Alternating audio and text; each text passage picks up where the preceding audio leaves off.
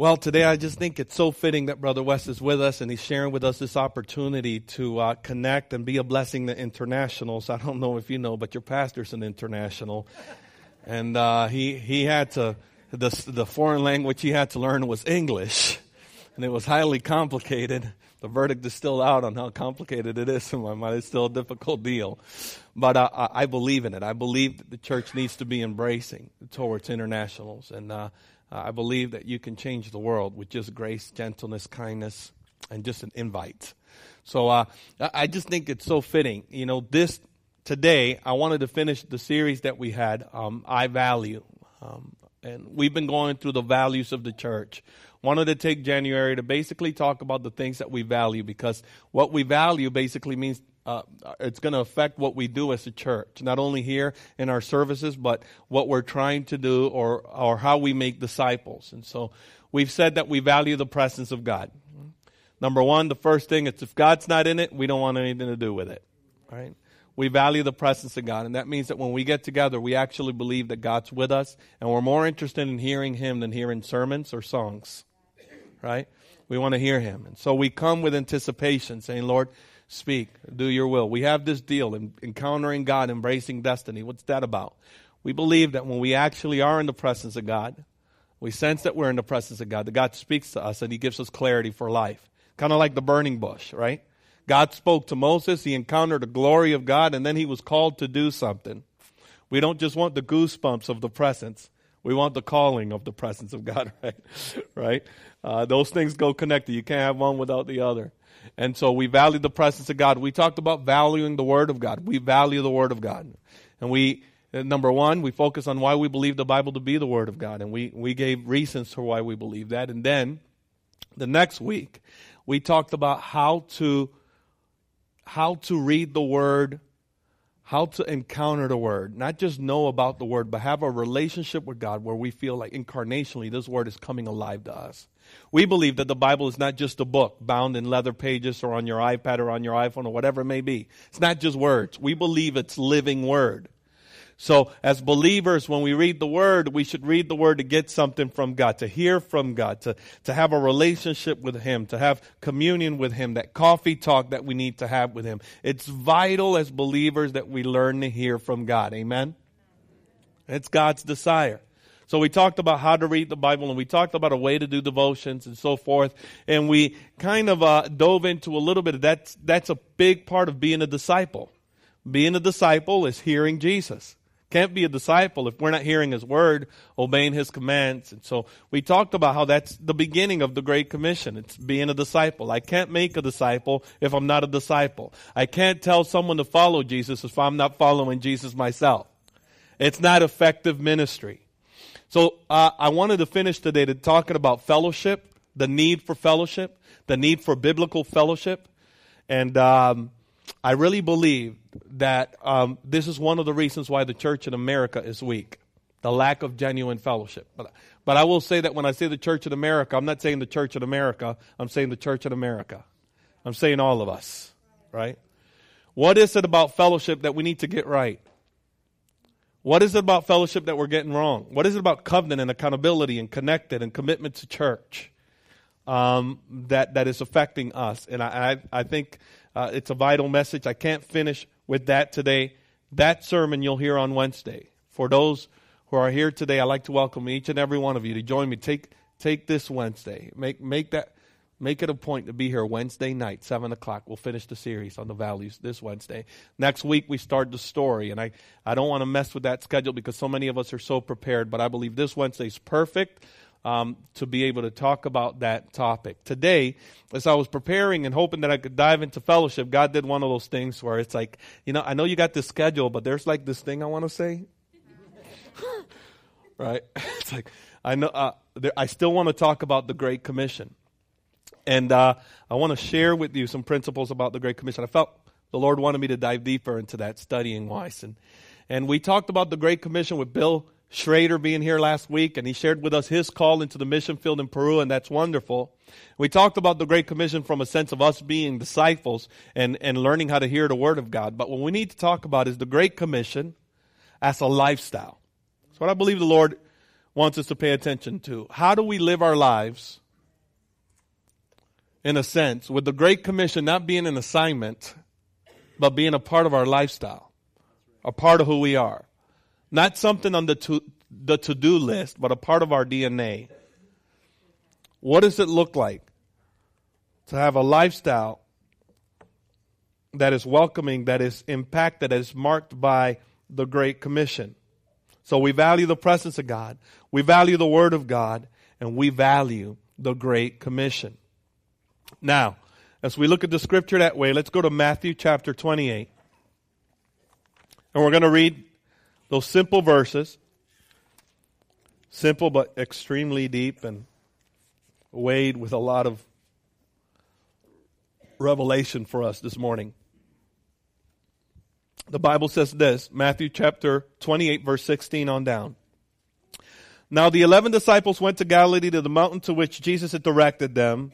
And when they saw him, they worshipped him, but some doubted. And Jesus came and said to them, All authority in heaven and on earth has been given to me. Go therefore and make disciples of all nations, baptizing them in the name of the Father and of the Son and of the Holy Spirit, teaching them to observe all that I have commanded you. And behold, I am with you always, even until the end of the age. Even to the end of the age. Thank you for your word. We, we plead, we beg for your anointing, God, to declare it and to hear it and to live it, Lord. Reveal yourself to us, God. We want to hear from you. Lord, in Jesus' name we pray. Amen. Interesting here we find Jesus back in Galilee. Galilee, the region where Jesus did most of his miracles, the region where his disciples walked mostly with Jesus, the region where I bet each and every one of those disciples had an encounter with Jesus in a very special and unique and independent way to them. Matthew writes this gospel in such a way where he takes uh, Jesus' ministry beginning in Galilee, per, uh, uh, going forward towards Jerusalem, and here after the resurrection, ending back in Galilee.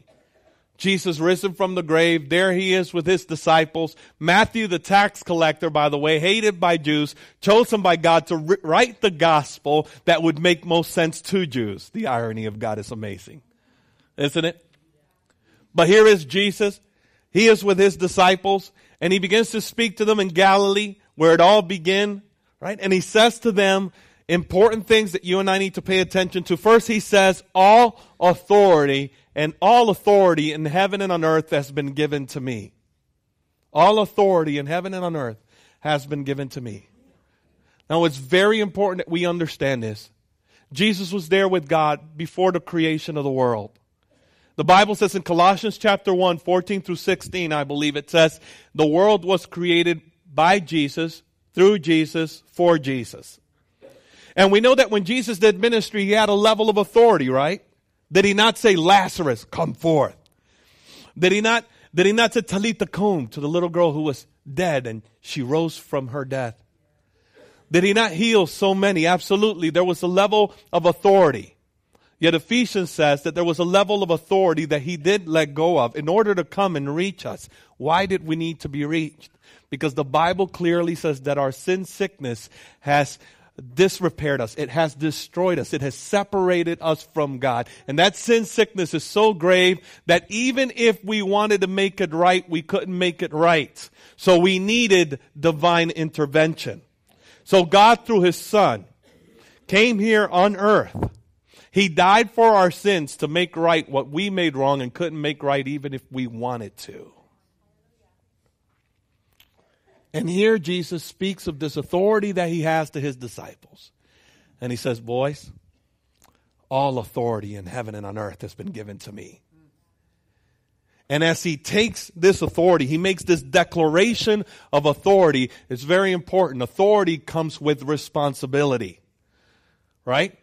And as he's given this authority, he begins to take that, he takes that authority and he delegates responsibility. And he says to his disciples, all authority in heaven and earth has been given to me. Now go make disciples of all the nations. Go make disciples. I want you to think about that with me. Here's Jesus. He declares that he has authority. He uses that authority to delegate responsibility. The first thing he calls his subjects to do go make disciples. Here they are back in the region of Galilee where Jesus spent most of the time with his disciple, where his ministry was most successful, where they saw incredible miracles. And there Jesus said to them, in other words, everything that I did for you in these last three and a half years, the way that I loved you, the way that I served you, the way that I washed your feet, the way that I moved in power, the way that I sent you to move in power, the way that I fed, the way that I ministered. Everything you've seen in me in this last three and a half years, go do the same for others. Go make disciples. It's not like the disciples were going to go and find some other recourse or some other study to know how to make disciples. Jesus wasn't speaking to them about something that was foreign to them. This is the way they lived for three and a half years. Jesus is basically saying, Carla, you see, you see the way that I've been teaching you and training you and equipping you? Great. Take that. Go give it to so and so. Go make disciples. And again, we talked about this before. Jesus is basically telling his disciples, take all of the investment that I've made in you and invest in others. Go make this. That's discipleship.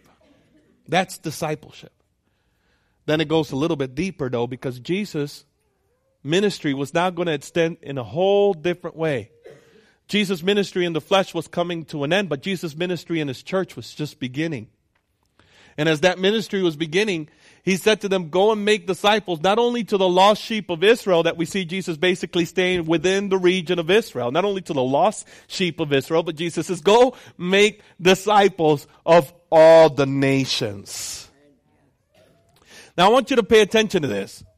Because we as a church, I think that we are more internationally welcoming. I hope so. I pray so. I, I certainly pray so. And, and I believe that, you know, in, in America, it may be easier for us to talk about these things, but some of us maybe not. But let's, let's be understanding of what was happening here. Jesus is talking to ethnocentric Jews telling them, get out of your region and go to a place you don't want to go and go make disciples of all the nations. I want you to love them. I want you to serve them. I want you to dine with them. I want you to feed them. I want you to care for them just like I've cared for you. Go. That's incredibly huge. I mean, let's talk about how cultural centric, how focused on their own selves were, uh, the Jews were. Remember, they had reason to be. They were the chosen of God. They had the true living God. The revelation came to the Jews first. So they felt they were all that in a bag of chips, right? So in the process of that, they were quite okay with keeping to themselves.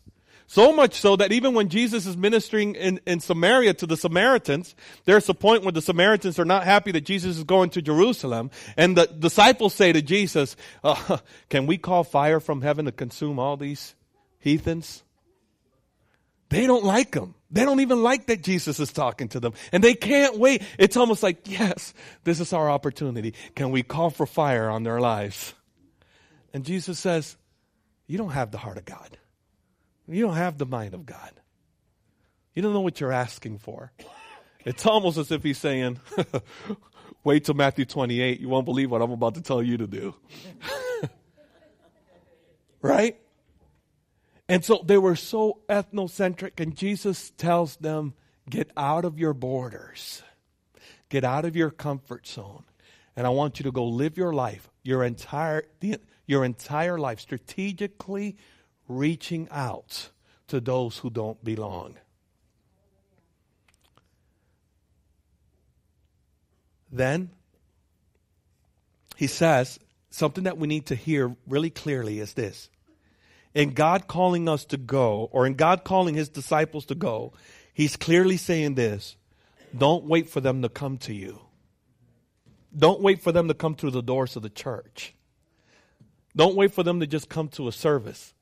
Don't wait for them to just come to your region. You know, when Solomon prayed, when Solomon prayed, uh, he basically prayed, God, if, if the heathen will come to uh, Israel and they pray to you in Second Chronicles chapter 6. He said, if the heathen comes to uh, Jerusalem and pray to you, then answer their prayer so that you would, they would know that you're the living God. It's a prayer that says, when the heathen come, then reveal yourself. Well, God's saying, no, I don't want the heathen to come. I want you to go to the heathen. Not that he doesn't want that. You, you understand? I want you to go. Don't wait for them to come. There's no time for you to wait. I want you to go. So clearly, Jesus is calling disciples to spend their lives reaching out to those who need to hear the good news. And then he says, Make disciples of all the nations, baptizing them in the name of the Father, the Son, and the Holy Spirit. And he begins to describe this reality of the Godhead God the Father, God the Son, and God the Holy Spirit. Baptism here is not a baptism of repentance, but more so a, a baptism of consecration. And consecration means being set apart for the purposes of God. And being set apart for the purposes of God is what we call being holy. It means now that we are no longer living for our own purpose. We're not only living, we're not living anymore for our, our agenda, but we're living for the purposes of God. If I needed to have work on my heart, I needed to go to a cardiologist and I need a surgery done on me, I hope that the surgeon uses a scalpel he just didn't use on so and so in the next room without sanitizing it. Anybody with me? I hope he wasn't using that scalpel to cut some pieces of pork chops, right? I, I just want to know that that little knife has been separated only for my purposes. Are you with me? And so, in the same way, when we come to baptism, it's not just a supernatural declaration of what God has done, it's a declaration of what we commit to.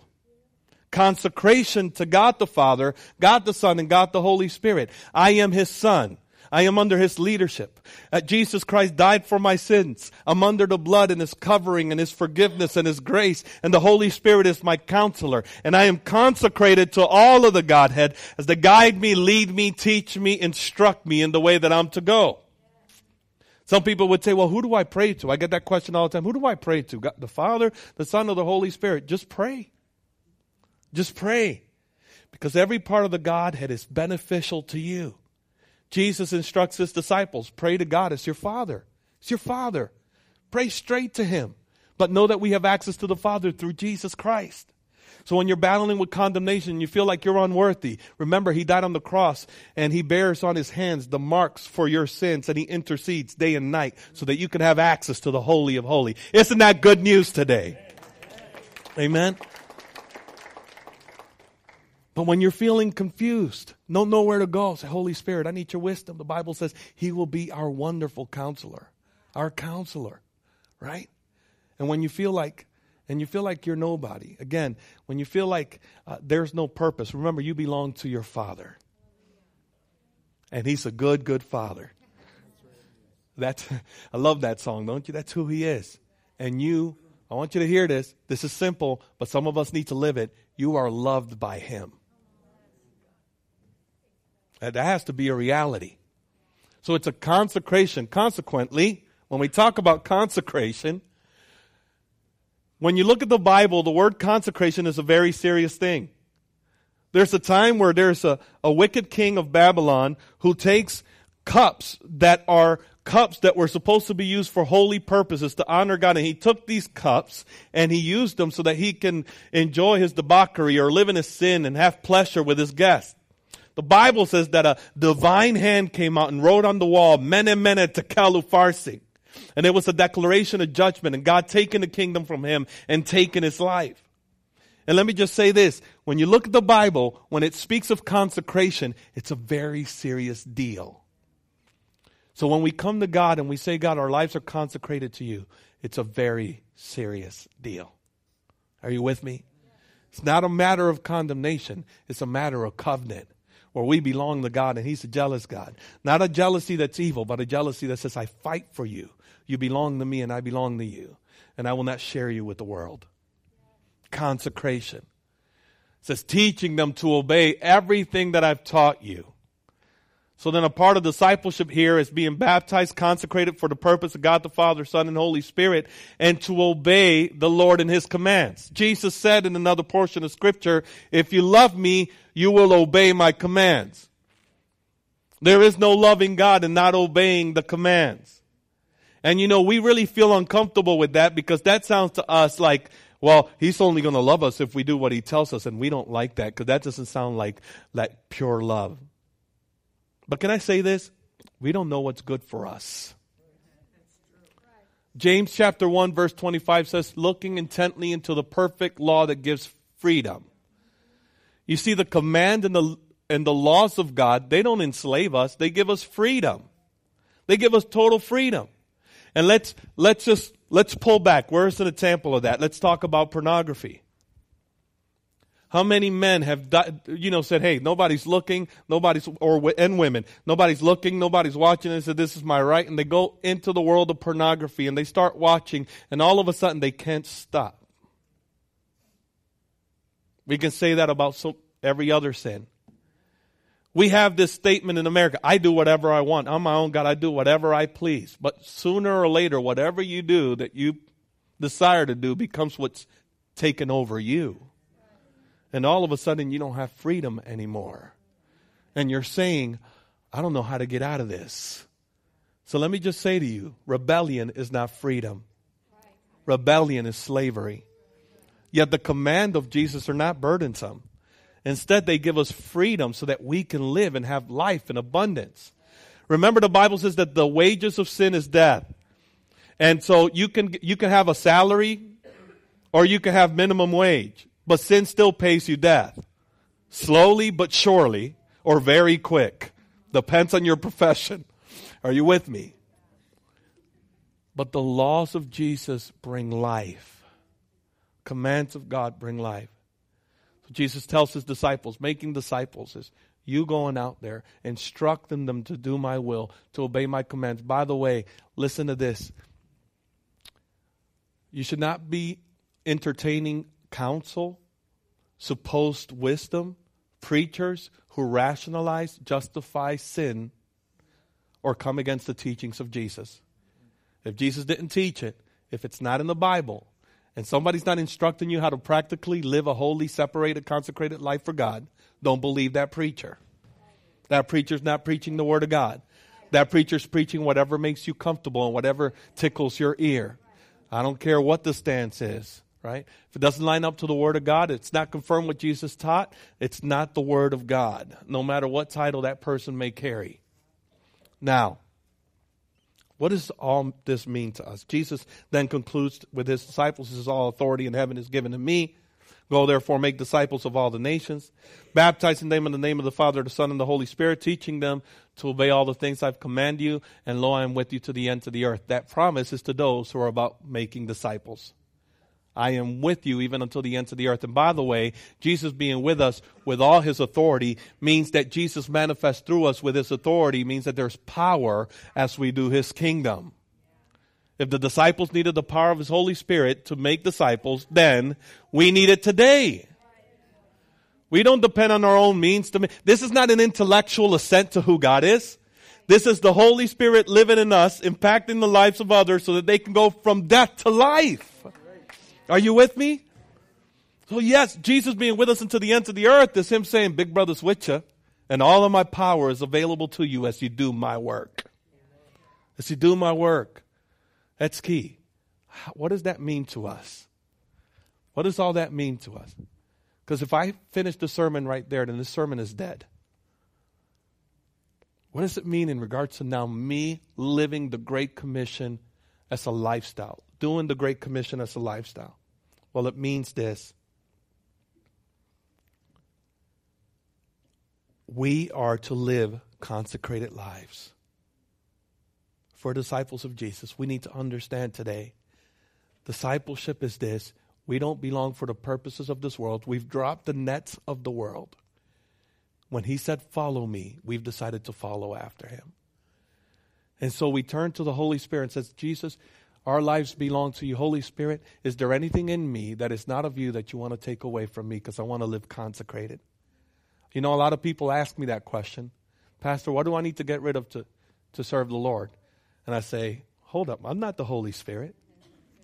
Tell you what the Word says, and then you pray about it. And you'd be surprised a week later, I visit their home, And exactly what I knew they needed to deal with, the Holy Spirit took care of by himself. Because that's what the Holy Spirit does. It, it, it would be a terrible thing if I, as a pastor, told you everything without really instructing you how to listen to the Holy Spirit for yourself. I failed, right? We felt that way. So, number one, Pray to the Lord. God, I want to live a consecrated life. Is there anything in me that needs to get, I need to get rid of? Is there anything I'm watching I need to get rid of? Is there a relationship, God, that's affecting me? Not that we are supposed to get rid of uh, people in our lives who don't know Jesus, but is there a relationship speaking too much into my heart that is derailing me from living for you? Are we living consecrated to Him? Second, if we're living consecrated to Him, we should be mindful that we should be growing in obedience. The Bible says Jesus learned uh, obedience through the things that he suffered. And obedience, my friends, let me tell you, it's a difficult thing sometimes. There are some times where Jesus calls me to pick up my cross and it doesn't feel good. You know? I don't wake up in the morning saying, Yay, a fresh bowl of suffering for me. Right? No, no. Nobody does that. If you, if you do that, let's pray for you. You need deliverance. But, you know, I mean, nobody's excited about that. But we are excited about what suffering can do. And what suffering can do is become a vehicle to lead us to this place of intimacy where we know Jesus in his death, then leads us to this place where we know him in his resurrection power. Are you with me? And there's, that's one thing only suffering can do. All right. You're still here.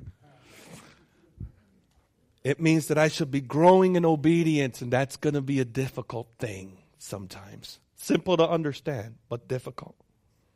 The grace of God teaches us to live holy lives, to say no to sin. And that's a fight. So if you're here today and you feel like, man, God must not be with me because I struggle with sin every day, it's like, no, God is with you. Keep struggling, keep fighting, keep saying no, keep running from sin, keep, keep taking the exit, the way out. Amen? That He's provided for you and He will strengthen you from glory to glory. It also means this not only consecrated and growing in obedience, but it means this big thing. This is the big deal. You ready? You and I need to be intentional about looking for opportunities to make disciples. And you need to do that homework. What does that look like for Mary? What does that look like for Angelica? What does that look like for Jared and Rita? Nina? Glenda, Jesus says to his disciples as he's about to leave, go and make disciples of all the nations. Invest yourself in loving people, even people that don't look anything like you. Even people who you're not comfortable with. To the point, uh, go learn their culture if you have to. Learn their language. So I want, I want us to just think in our context, what does that mean for us? If I were to intentionally live my life to make a disciple, what does that mean in the way that I treat my children and the time I spent with my own children at home? God forbid I make disciples outside of my home and my children don't know Jesus. Right? But what does that mean for my neighbor, for my city? How am I intentionally planning, strategically, thinking about connecting with someone so that I can be a blessing and share the good news. Some of y'all are great bakes. I'm going to give you some ideas. Some of y'all can cook. There's a neighbor that just needs to be welcomed and loved, and you can make a meal for them. Just, hey, just want to get to know you. Begin to build a relationship so that you can share the good news. Some of you are students and you'll find another student who don't know Jesus. Maybe you can begin to pray and intentionally think about ways that you can connect with them, listen to them, build a relationship so that you can have an open door so that one day you can witness to them. How about in your workplace? What does that look like with your coworkers? What are you doing? How, what are you thinking about? Jesus obviously wants us as disciples to prioritize making disciples. And I'm going to tell you something. It seems to me that when I talk to the church about making disciples, we feel guilty because we feel like we're failing. And I'm going to tell you why we're failing, if we are failing. It's because we're not intentional about it.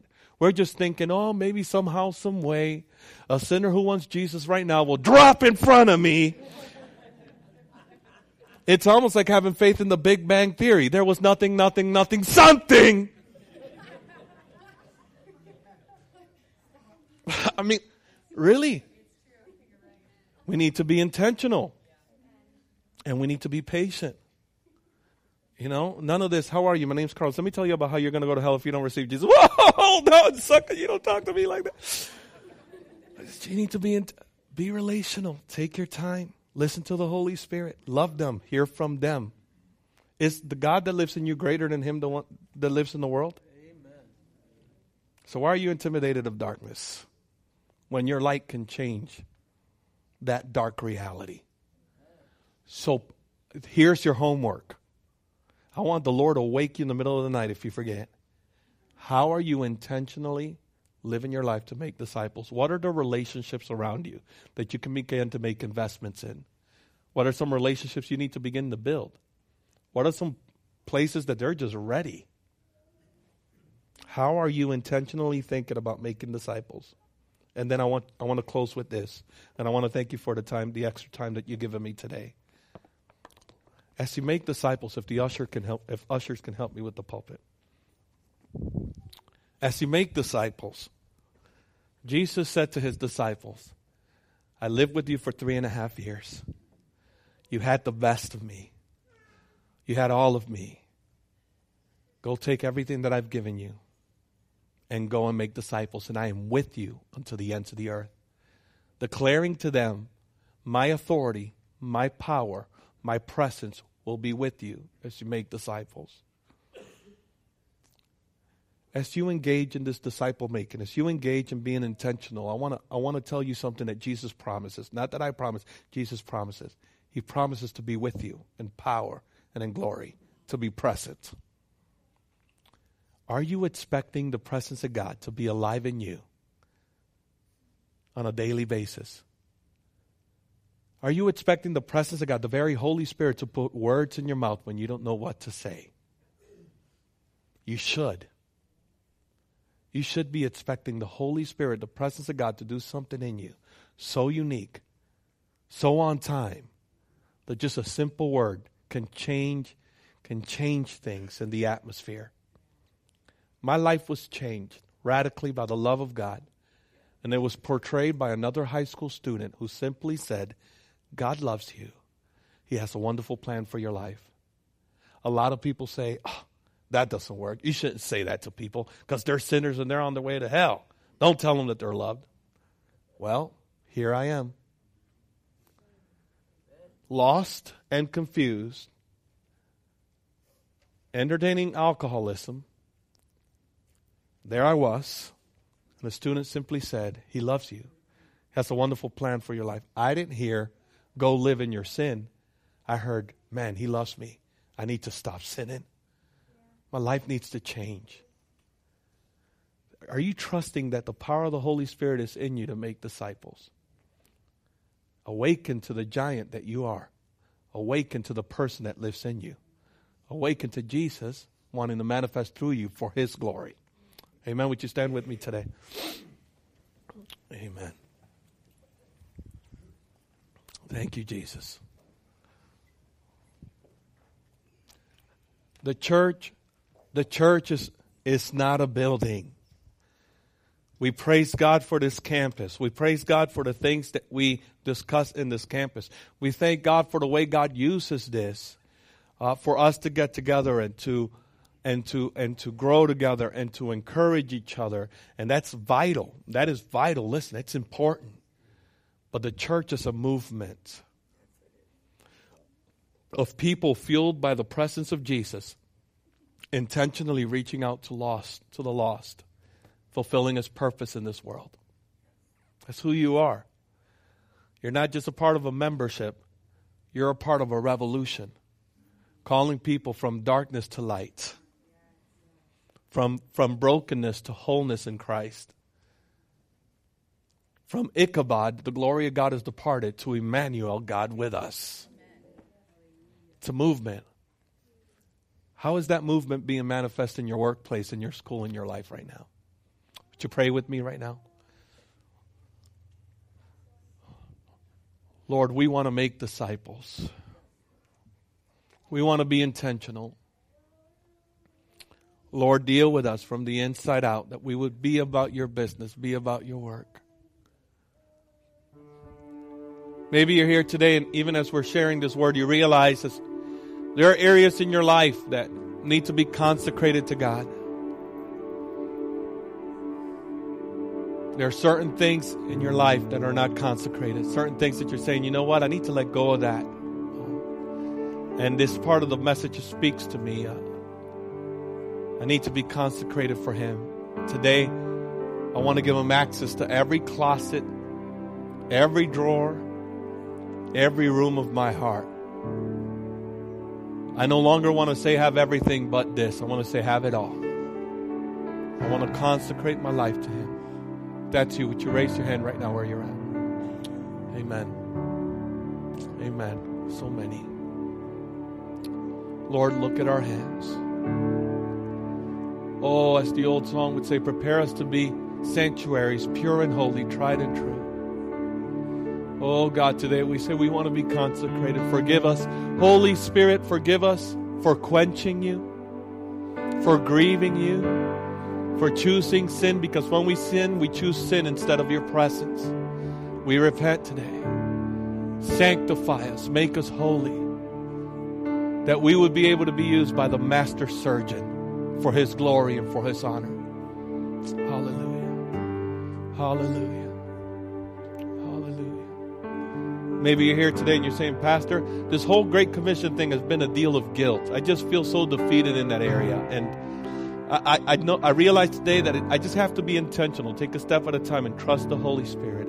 I'll make a commitment to be intentional. I'll make a commitment to think about what that looks like in my life. And uh, I just I just make a commitment to take a step at a time and think about the Great Commission as a lifestyle for me and being intentional where I live. Would you raise your hand if that's you, right where you're at? Right where you're at. Jesus, instruct us, God. We are your children, your Bible says.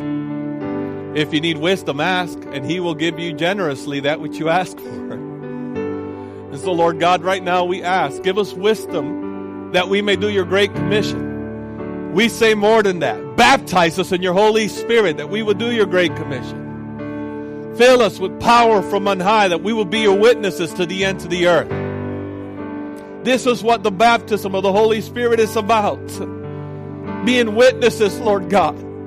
Fill us, empower us, fire us up. Make us intentional for you. Lord, we pray these things in Jesus' name. Amen. Listen, maybe you're here and you, you want us to partner with you and pray with you. I'd like to welcome the altar workers at this time. But you want us to partner and pray with you. You're saying, I want someone to stand in the gap with me. Today, I make a commitment to live a consecrated life for God a consecrated life for the Lord. If that's you, would you join me at the altar right now? Just join me at the altar right now. Say, I, I want to make a commitment, a public confession today. My life will be consecrated for Jesus. Let's come to the altar. Let's pray. Let's pray.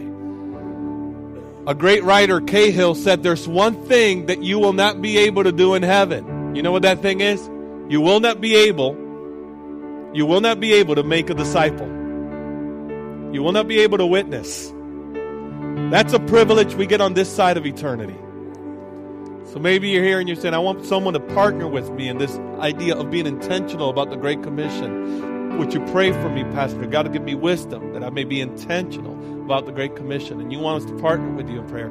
You come up to the altar? We love to pray with you. Amen. We love to pray with you. God bless you. May the grace of the Lord Jesus Christ be with you. Go and make disciples, but not in your strength, in the power of the Holy Spirit in the power of the Holy Spirit.